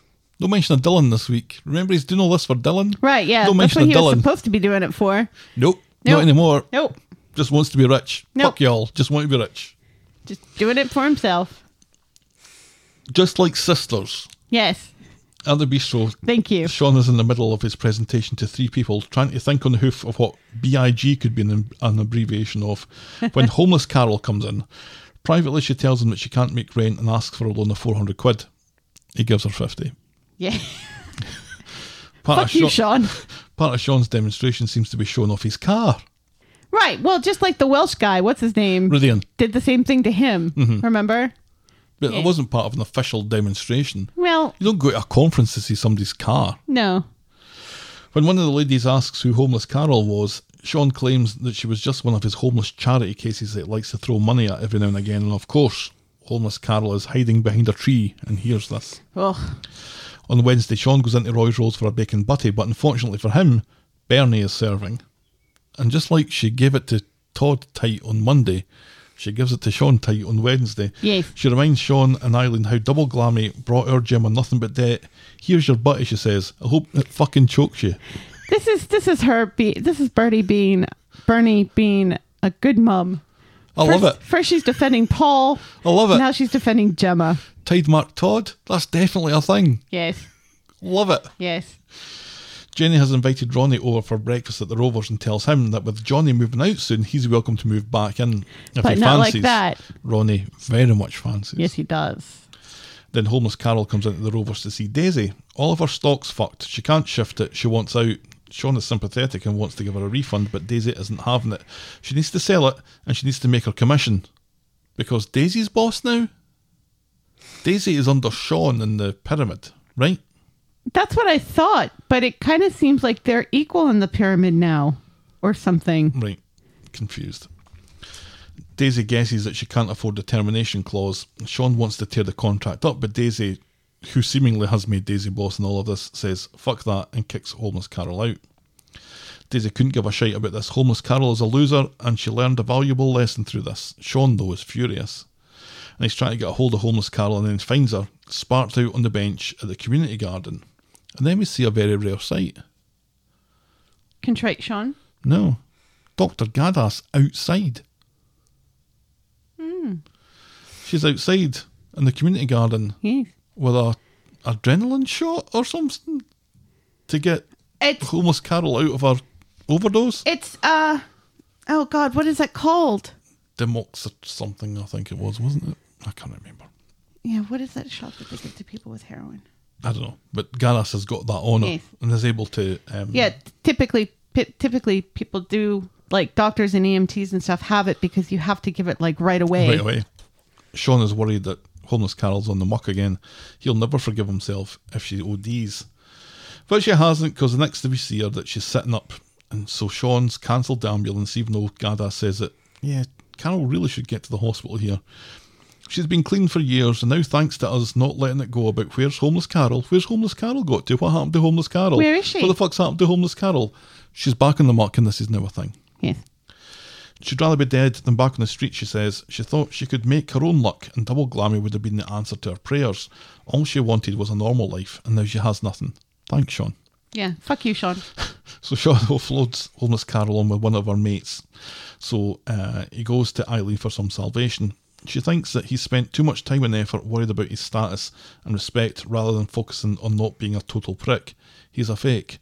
Homeless Carol saved him, remember, and this is the repayment that she gets. Mm-hmm. Sean swears that he'll put it right, and at that point I'm thinking he's, not just gonna going to forget put it about right. it. But he doesn't. On Friday at the Rovers, Johnny reminds Jenny and Daisy that there's another viewing today and no shenanigans this time. Yeah. Daisy reminds us that she wants to help Jenny with a mortgage and become partners because Double Glam is going so well. She's said this two or three times now. Right, yes. Mary meets up with Sean and Roy's Rolls to give him her opinion on the double glammy thing. He reveals that he'll be quitting it. That's all very well, says Mary, but what about everyone else you fucked over with this shite? But back at the Rovers, Jenny isn't sure she's happy with Daisy taking on debt to bail her out, but Daisy says it's no big deal, she can well afford it, and so she gets all dressed up to go and see the bank manager because that's how this sort of stuff is sorted out these days.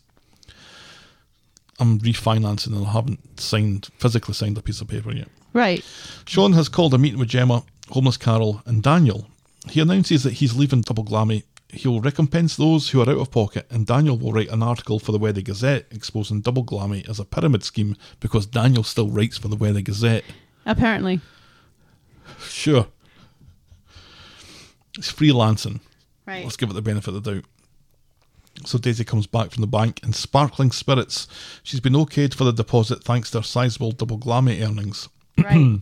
and how nice she looks in a hot pink blazer. Right. She owns a pub. She owns a pub. Yeah. We She own own- a pub, says Jenny. Yeah. And Ronnie reminds Jenny that he's there to invest if she needs it. Right. Ha ha. Ha ha. Ridian hasn't wasted any time, and Sean's going to be sued for all he's worth, apparently. Homeless Carol disappears again just as Daisy rolls up, wondering what the meeting was about that she missed, and she reacts badly to Sean's news about the article and his paying off the recruits. Ha ha, says everyone. Then Johnny comes through the back at the Rovers and Jenny lets him know that Daisy has a deposit and she has a mortgage, so she'll be buying the pub. He looks unsure. She knows Daisy can be a bit make Daisy great again, but she's sure that it's going to work. I love that. Make Daisy great again. Yeah.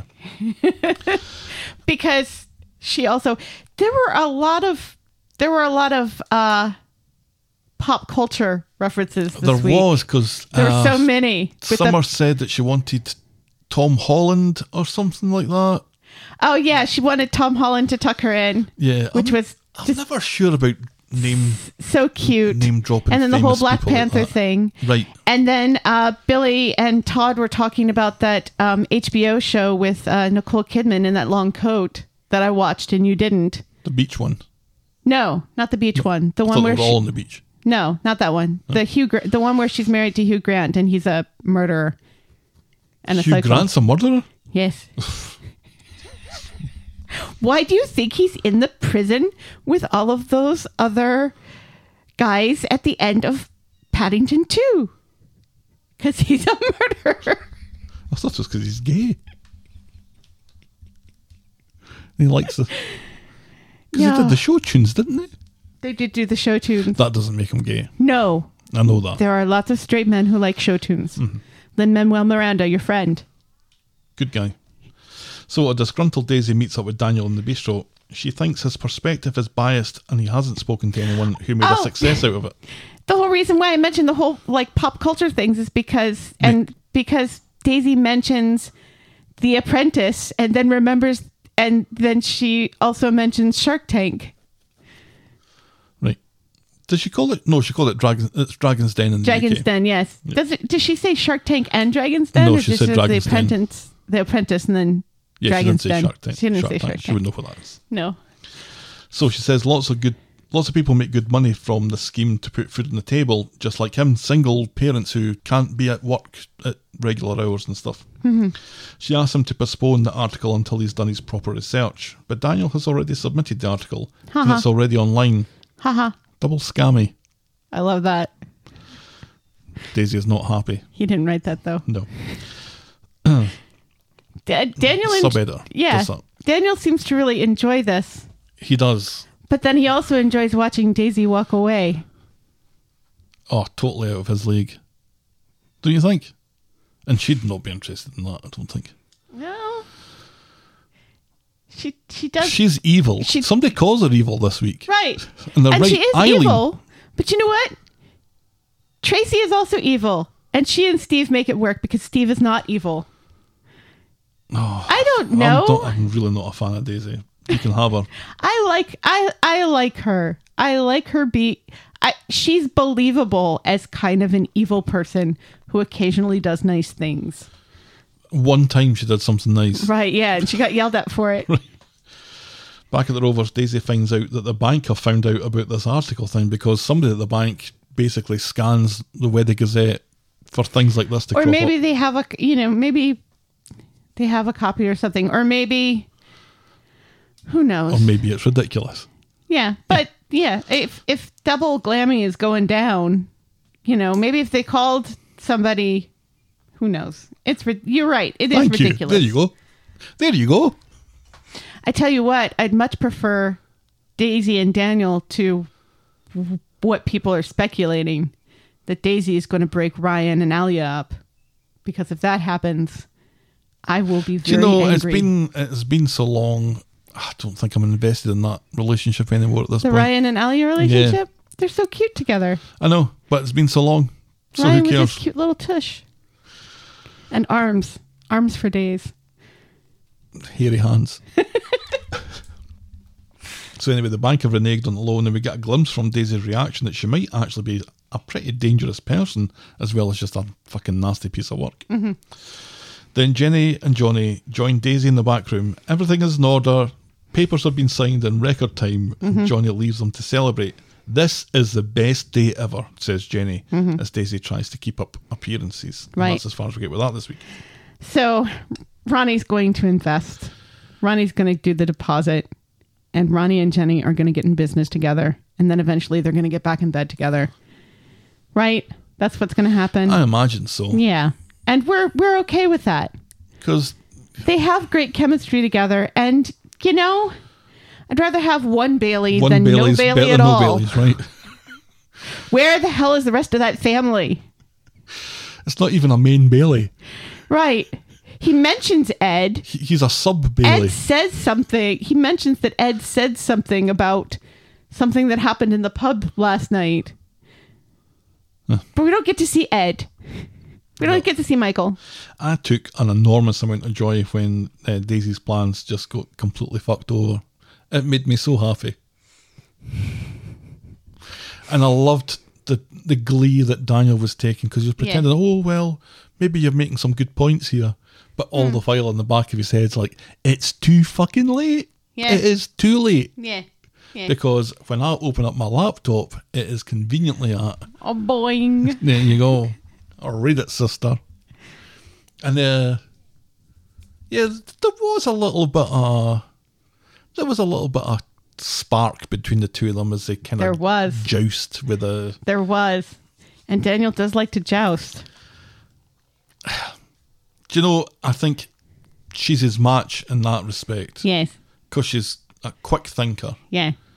and she probably has the better of him in some Right. arguments even if she's wrong Yes. she probably has the argument to beat him Probably. because she's that person Yeah. May maybe a challenge for for old daniel now that Maybe. he's completely fucked her over Yeah. maybe gets a chance to fuck her over again this time in the bedroom Absolutely like that. would you care to wear this cardigan She would totally burn that cardigan. right with him in it Burn it. She would dump that perfume on it. Mm-hmm. She'd open the bottle, dump the perfume on it, and light it up. Let's see how essential these oils really are. yeah, I'll take that. Yep. Yeah. Make it so, Corey. Make it so. I guess it means that we're not getting anybody new. That Welsh guy, I had hopes for that Welsh guy buying the pub, but that's not going to happen. Well, we knew that wasn't going to happen. That's a shame. He doesn't like the smell of rotten shrimp. But not like that. Our final storyline today is Tyrone's big time fun midlife crisis. On Sunday, Terminator Todd has taken the bike to show Tyrone, but it's Kev who takes an interest in it. He's looking for a project. Hmm. Alina is pleased that Terminator Todd has a buyer. Meanwhile, Tyrone's jacket Are we really is made calling of zips. Curtis Terminator At Todd? this, at this point, I couldn't remember his name. Curtis. Later, Kev has already ordered parts for the bike and announces that this is actually Tyrone's Father's Day gift from Alina, who suddenly has spare money now that they're not moving house. Right. Where is all this? m- Alina continues to talk, but no one's listening. On Wednesday, Alina sashays over to the garage to give Tyrone a card. She's just assuming that because he sat his motorbike exam, he passed it, and chooses to ignore his expression, which suggests there's at least a little more to this story. Yes. But then Fizz and Evelyn are leaving the house, and they take a moment to watch Tyrone, in full biking leathers, attempt to bend over to pick up his keys. it's an abomination, says Evelyn. And she's not wrong. And later, Fizz and Evelyn, who are clearly enjoying this way too much, Yes. go over to the garage later to further take the piss out of Tyrone. Evelyn thinks that he's squeaking like a balloon bender in his leathers. It comes out that Alina bought the bike and that Tyrone hasn't passed his test after all. He's as squeaky as Dev's wine-filled shoes. At the flat, Alina's hopping mad. Why shouldn't they enjoy the bike? He's a good dad. He takes care of the kids. Tyrone thinks that Does she's he? right. Right. And from now on, it's fuck Fizz and fuck what she thinks. It's Tyrone and Alina against the world. Blah. So on Friday, Tyrone is on a wee Lerner 50cc bike, I think. He's still in his leathers, showing it off to his fellow midlife crisis veteran, Steve, who shows off his belly That was. I loved it. for no reason. I loved it. Who'd have thunk that Steve would be jealous of me, says Tyrone. I never said I was jealous, says Steve. And I don't think he is. Steve is jealous, says Tyrone. And later, Keep telling yourself that, Tyrone. Tyrone is back on his yellow bike and he's backing out of the garage in Some- neutral, reciting all the vital statistics about it. It's got a Aye. 345, fuelly head, blah, blah, blah. And then it seems to run away from him and he looks about ready to fall off. And fall off he does because sure enough, when Fizz comes by the garage, Tyrone is trapped under his yellow bike. and he's perfectly calm about it. He's on the phone to Kev to come and rescue him. Right. Kev is on his way, but Fizz insists on staying with him to keep him company and takes a few snaps for historical purposes. Come on, cheesy rider, she says. Love it. It works on so many levels. Right.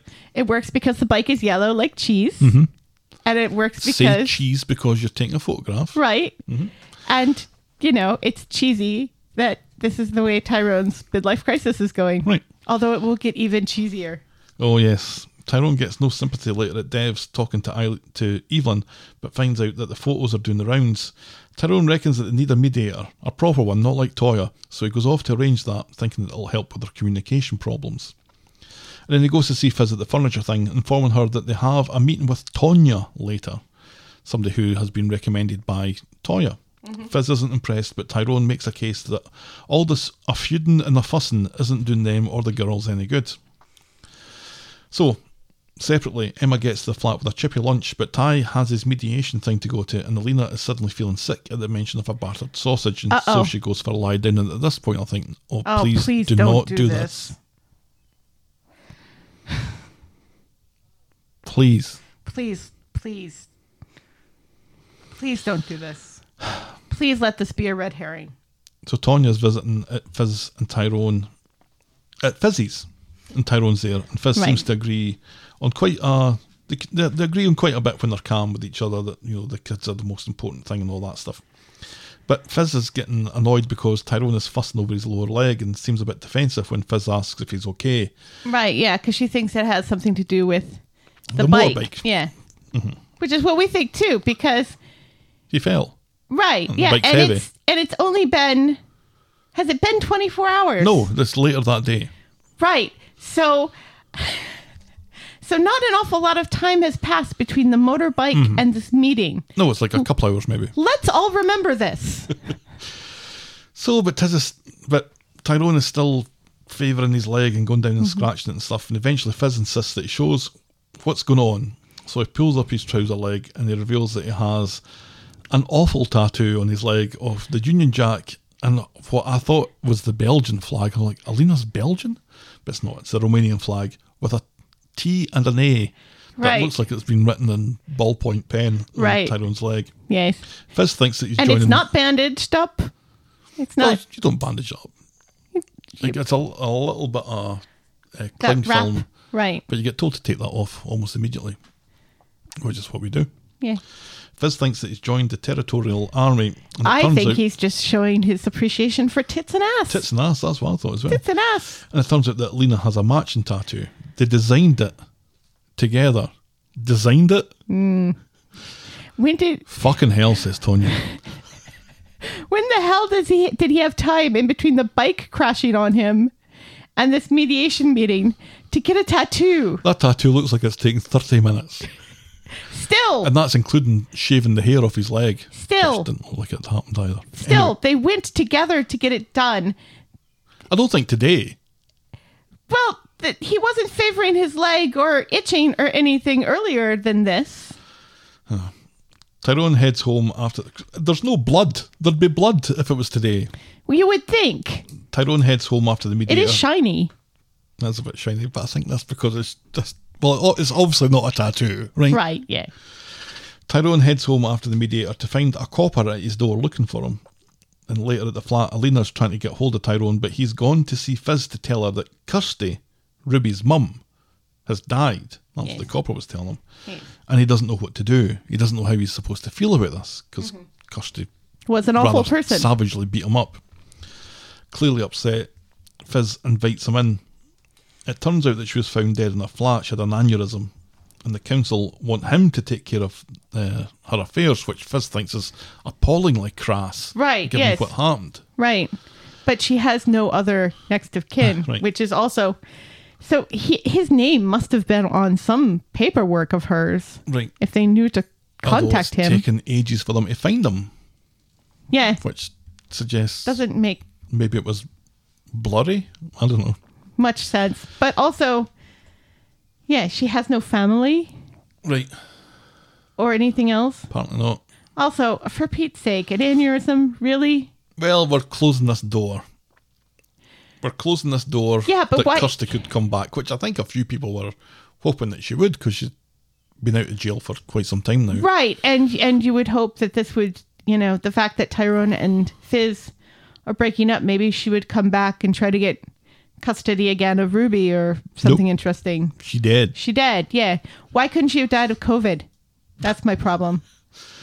She's determined for somebody to die of COVID. Yes, Oh, t- sorry, I wasn't saying that like it was news. Tyrone has no idea how he's going to tell Ruby. Kirsty wasn't a proper mum, but she was still her mum. Fizz- yeah, but Ruby probably doesn't even remember her. Probably not. In fact, definitely not. Fizz thinks Kirsty was a victim as well, but a sad branch on their complicated family tree. That was a lovely way of putting it. I it thought. was a very lovely way of putting it. She's glad Ty came to her about it. Yes. Meanwhile, back at the flat, Alina's showing her tattoo to Emma. Oh God, and It's it's, on a the tramp smaller- stamp. It's on the small of her back. yeah. Right. Why why is that not on her leg as well? Why is it on Or why does Tyrone not have a tramp stamp?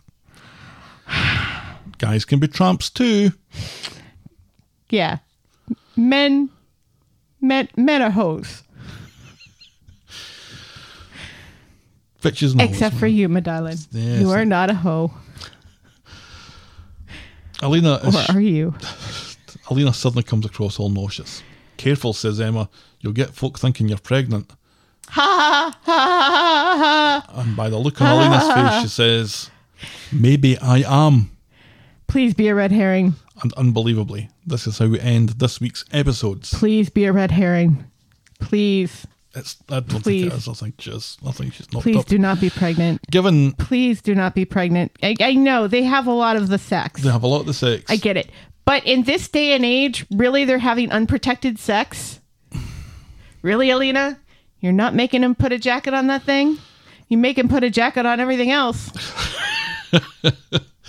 Tyrone doesn't You're like not on the pill. doesn't feel right, babe, if I'm not wearing a Right. Well, I, I can understand because he's been just with Fizz for so long that he's probably not accustomed to needing condoms because he's with one person. But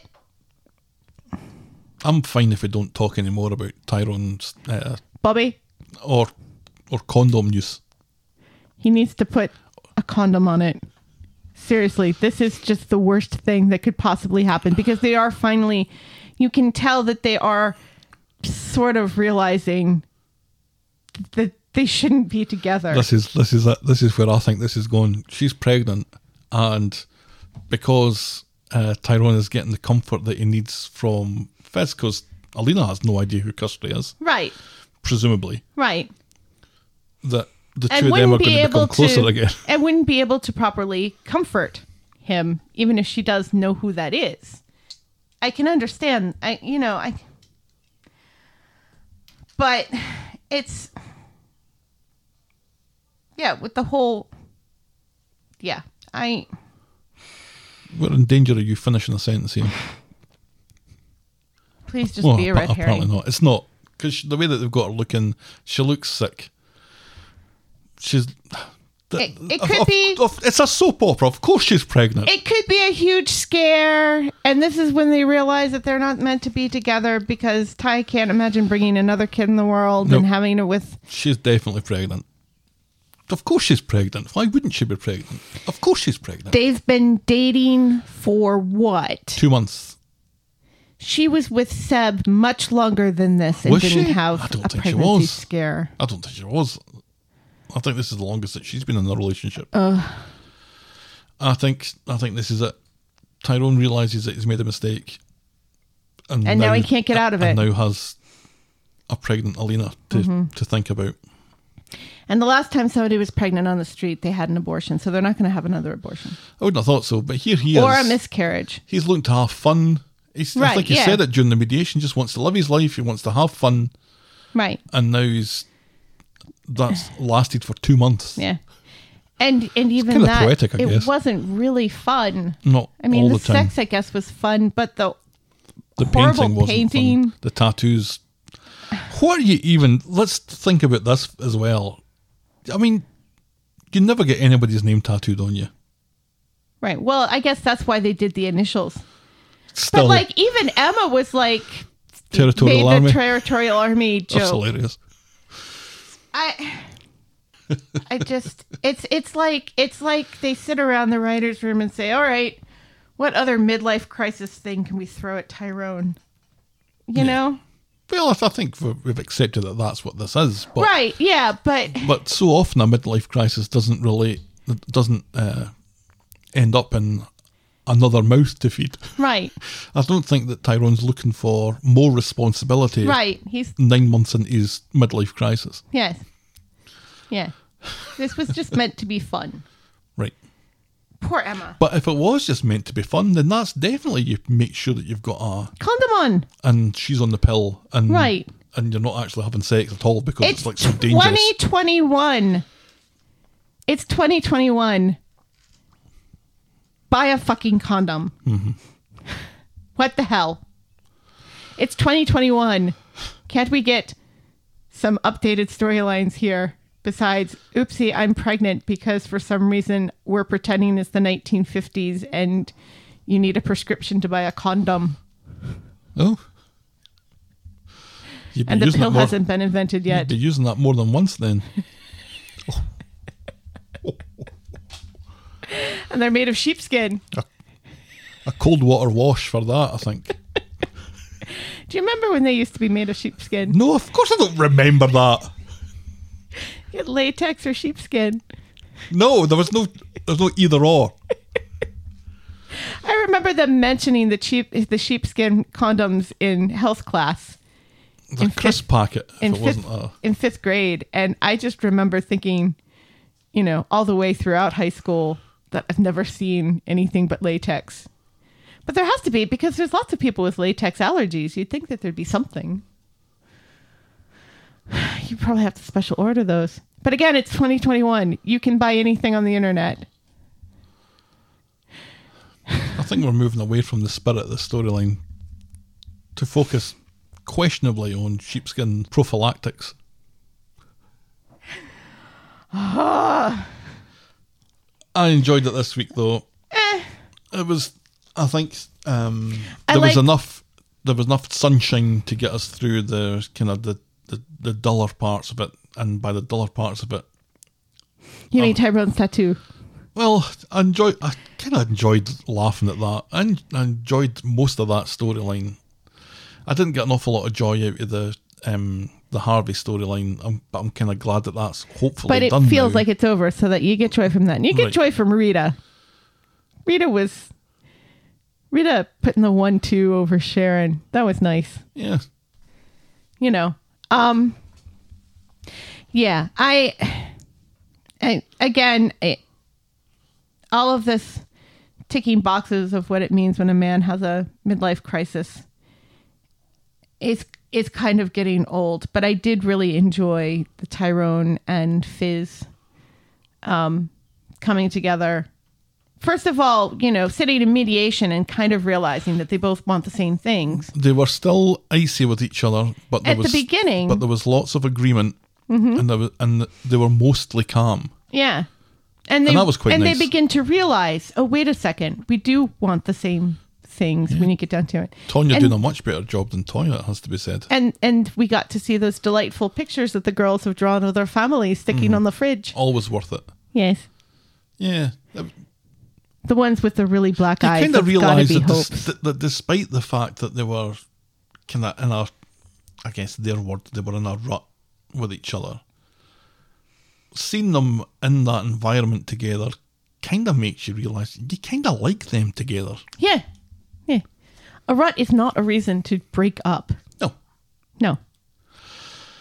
It's that was the week that was Coronation Street. all right. What was your moment of the week? Hmm. I've got one that is so controversial. Is is it Roy getting the Scrabble piece? No, because last week was Abby and Nina, and I think Okay, two yeah. weeks before that was Abby and Nina. So Daniel getting one over on Daisy? Yep. that is my wanna- moment of the week. You want to give it to Daniel? I want to give moment of the week You want to give to it to Daniel. Daniel K. Osborne. Case for Keith, not Ken. that was It's controversial. that's controversial. He's not been in it for a while, so he hasn't annoyed me in ages. Hmm. But that moment, the two of them, their little verbal sparring, Yeah, and then the the big reveal, the double chamois. the double scammy. I liked that. I liked that a lot. So it's not, it's not Leanne's testimony then. Leanne recapping the finer moments of a terrible storyline. No, No, it's it's not Sam repeating the license plate like he's auditioning for Rain Man Two. nope. Qantas never crashed, said Sam. They still haven't crashed. Touch wood. I thought they had at this point. No, I don't think so. Do you know that they cut that scene out when they show it on an airplane? They do. I'm surprised that the helicopter crash from Cliffhanger isn't cut out on an aeroplane. Well, that's a helicopter, isn't it? yeah, let's give it to Daniel and That's Daisy. When Daniel have we and ever Daisy. given anything to Daniel and Daisy? The only thing that Daisy's ever won is uh, I think she's had two two second smile fades. Yes, but I don't think and she's wasn't ever. she, wasn't she uh, nominated for an empty cup at one point? I don't think so. I don't think she's she even has one of them to her name. I really don't like Daisy, Yes, but yet we're and giving yet it. here we are. saying that Daniel, and Daisy, is, our Moment of the week. our moment of the week. wait for the the skies to Fall to upon turn us. to blood. As Daniel gets a moment of the week. Your boring moment of the week? Billy talking about Nicole Kidman's coat. Yeah, I can go with that. I don't actually remember it, but it sounds very boring. that is our.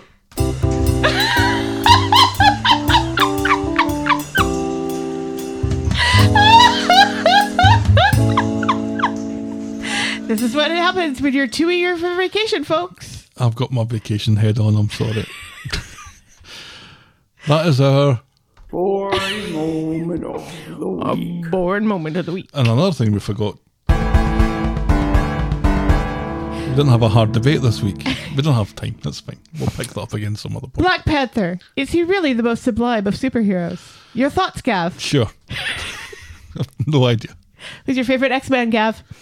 The tall one.